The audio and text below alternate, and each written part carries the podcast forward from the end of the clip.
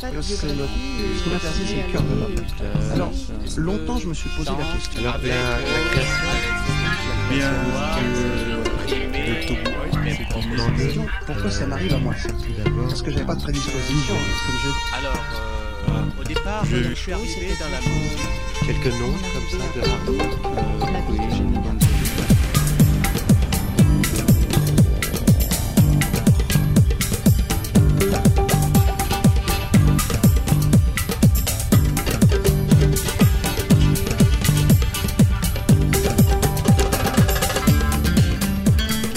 Attention, je suis prêt. Enregistrement dans trois secondes.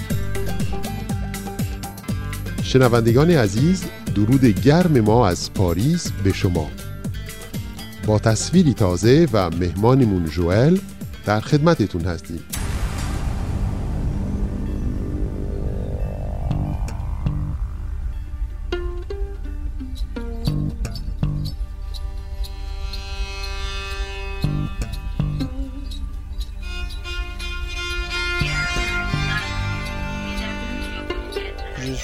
Français de la campagne du centre-est. Ma mère était institutrice dans un village qui s'appelait Saint-Benoît-sur-Vanne et je suis né dans l'école. من فرانسوی و متولد ناحیه‌ای در مرکز شرقی فرانسه هستم. مادرم در دهکده‌ای به نام سن بنوا سورون معلم بوده و من توی یک مدرسه به دنیا آمدم. پدر و مادرم در طبقه اول همون ساختمونی اقامت داشتن که طبقه همکفش مدرسه بود. طرف دیگه ساختمان هم شهرداری و اتاقهای مشاورین شهردار بود. مادرم اون بالا بوده که وضع حمل میکنه و من رو به دنیا میاره. اون روزها با زندگی در دهات فرانسه چیزهای زیادی به دست نمی آورد. البته طبیعت بود و میشد تماشاش کرد و رشد خیلی چیزها رو در طبیعت دید. ولی روابط شهری، ارتباط با آدمهای دیگه یا اتفاقات هنرمندانه واقعا وجود نداشت. تفریح یه پسر جوان این بود که بره به رقص‌های شنبه شب و دخترها رو نگاه کنه. اگه شد باهاشون برقصه یا گپی بزنه و سعی کنه بهشون نزدیک بشه. و البته الکل و اینجور چیزها هم که همیشه وجود داشت.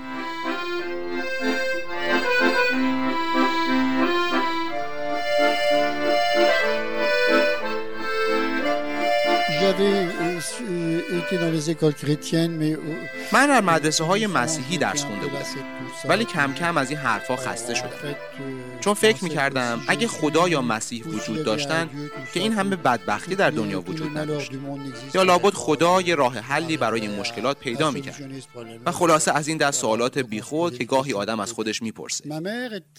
مادرم تا حدودی مسیحی مقیدی بود و به طور مرتب برای مراسم یک شنبه میرفت به کلیسا، ولی دلش میخواست که ما حتما مسیحی باشیم و فرهنگ مسیحی داشته باشیم. بعضی از برادرام این رویه رو دنبال کردن، بقیهشون هم اصلاً توی یه مسیر کاملاً برعکس قرار گرفتن. پدرم هم نسبت به مذهب خیلی سرد و بی‌تفاوت بود. خود من هم وقتی میخواستم مراسم عشای ربانی رو برای سن بلوغم انجام بدم، کشیش من رو در واقع اصلا نمیشناخت، چون قبل از اون من رو هیچ وقت ندیده بود و خودم هم موقع مراسم داشتم اشتباهی میرفتم توی ستونهای کلیسا. من مراسم عشای ربانی رسمی رو انجام دادم، چون این کار برای فرزندان خانواده‌های خوب یک عمل اجباری بود. حتی به خاطر بچه‌های روستا هم که شده وقتش رسیده بود که این مراسم انجام بشه، هم برای کادو گرفتن و همین که در غیر این صورت پیش بقیه بیارزش می شدیم. بنابراین حالا که باید این اتفاق می افتاد، من هم مانعش نشدم.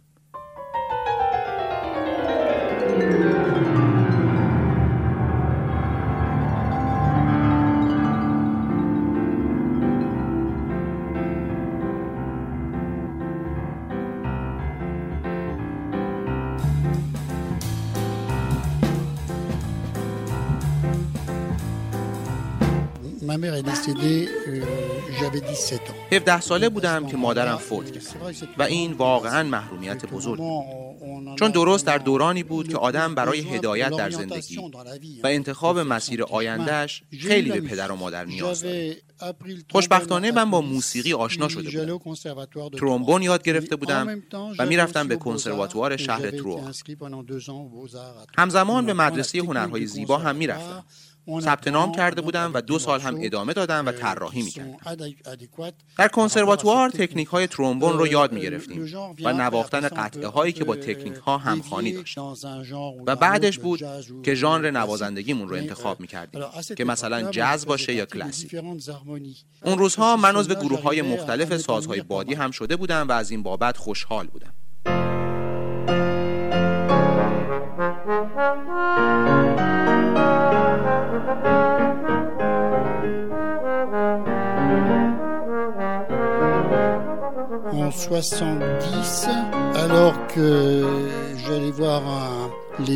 سال هزار و نهصد و هفتاد روزی که رفته بودم مراسم جایزه های کنسرواتوار رو ببینم، توی سالن چشمم به دختر بلوند زیبایی افتاد.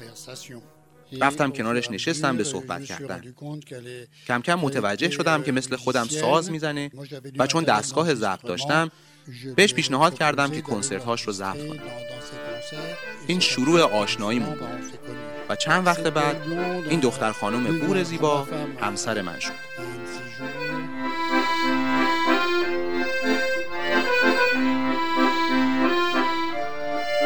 بعدها ما به شهر سانس نقل مکان کردیم و من به عنوان سازنده تجهیزات ارتوپدی و توانبخشی مشغول کار شدم.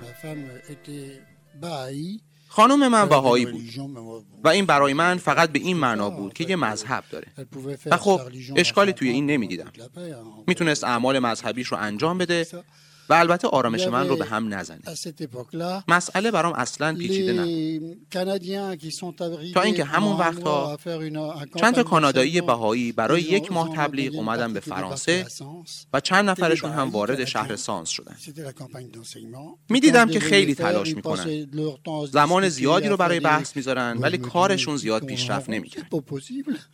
بالاخره به سراغ من هم اومدن و بعد از بحث ها و حرف ها یه روز گفتم من باهایی میشم و میخوام کمکتون کنم، ولی شما از پس کارتون خوب بر نیومدید. در واقع کاری که کردم به زعم خودم برای کمک بود، چون اعتقاد مذهبی زیادی نداشتم و همین که آدم های خوبی بودن، به همه محبت میکردن و تعاریف خودشون رو داشتن برام کافی بود. Announce it to the world, the time had come. And like a thief in the night, he came by the gate and said that he was the promised one. Oh, oh, we are soldiers in the army. We got to stop. We got to stop. And teach the world to teach the world to now. We got to hold up the gold and you. We got to hold it up. We got to hold it up. de spiritualité et de Bahaullah. معنای روحانیت و مقام بهاءالله به عنوان موعود ادیان خیلی بعدتر بود که برام مشخص شد. حدوداً بیست سال بعد. چیزی به مرور زمان و بدون اینکه من متوجهش بشم داشت در من جا میافتاد. اون اوایل قبل از اینکه باهایی بشم به خانمم میگفتم کتاباتونو بده به من، فوری تکلیفشون رو با چند تا سوال روشن میکنم، ولی همیشه نظرمو عوض میکرد چون همیشه یه جوابی بود، تا اینکه تصمیم گرفتم دیگه سوالی نکنم. واقعه مهمی که برای من اتفاق افتاد زیارت سه روزه من در ارض اقدس، یعنی زیارت در عکا. من با همه بار و بونم رسیدم به اونجا، بار و بونه کارهای خوب و بدم و مخصوصاً یه بخشه سنگین پر از خطا. رسیدیم به جلوی آرامگاه بهاءالله. نگاه کردم و دیدم که روبروم در بزرگی و گفتم باید برم جلو، یا من رو پس میزنه یا نمیزنه. برام عین دوراهی بود. بالاخره وارد شدم و بقیه رو هم دیدم و سعی کردم بی سر و صدا بفهمم که چه کار باید بکنم و خودم رو با فضا تطبیق کنم. همراه بقیه کم کم جلو رفتم تا رسیدیم به مقابل مقبره بهاءالله. بعد رفتم به اتاقی در سمت چپ و چیز غریبی رو احساس کردم که آرام اما بسیار غریب.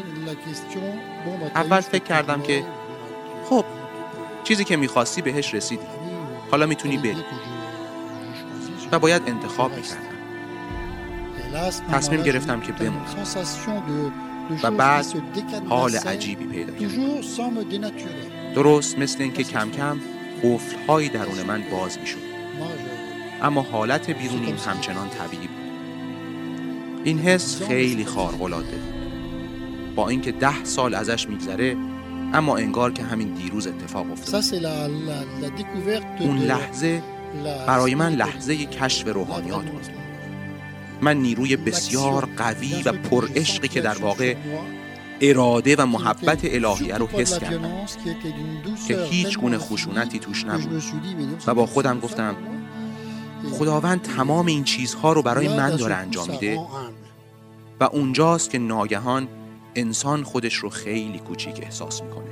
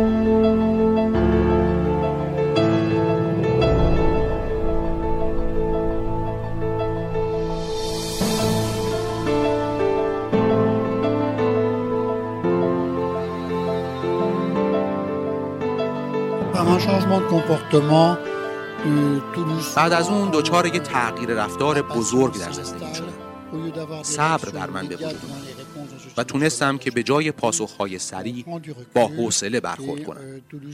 اصلاً کم کم همه چیز آدم عوض میشه.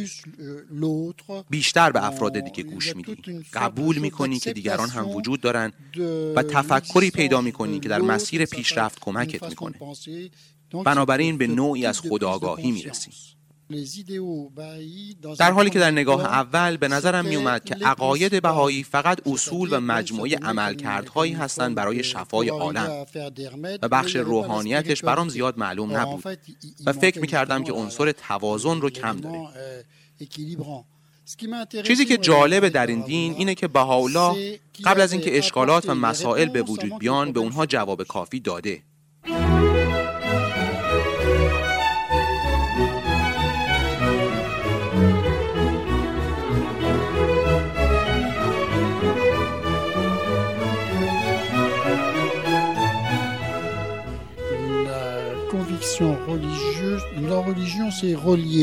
در اعتقاد دینی مفهوم وصل کردن وجود داره، وصل کردن افراد.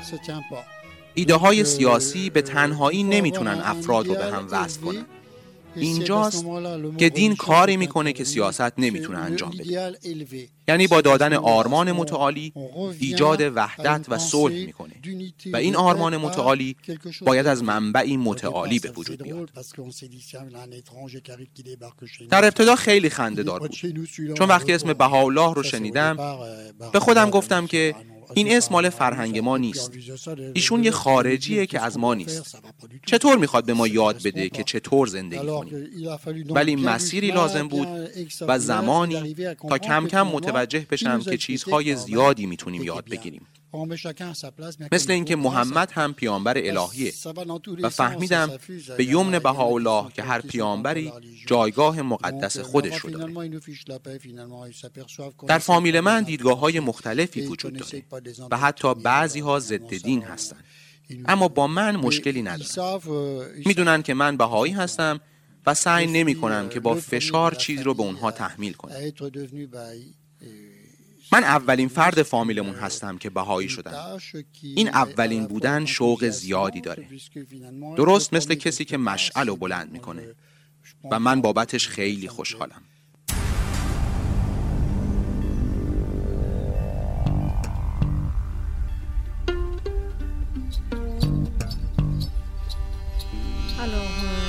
C'est le ce qui m'a passé, c'est le cœur de l'arbitre. Alors, longtemps, je me suis posé la question de la création. باز به پایان تصویر رسیدیم و به وقت خداحافظی. تا برنامه بعد، سرتون پرشور، دلتون آرام و قدمتون استوار. وقتتون خوش.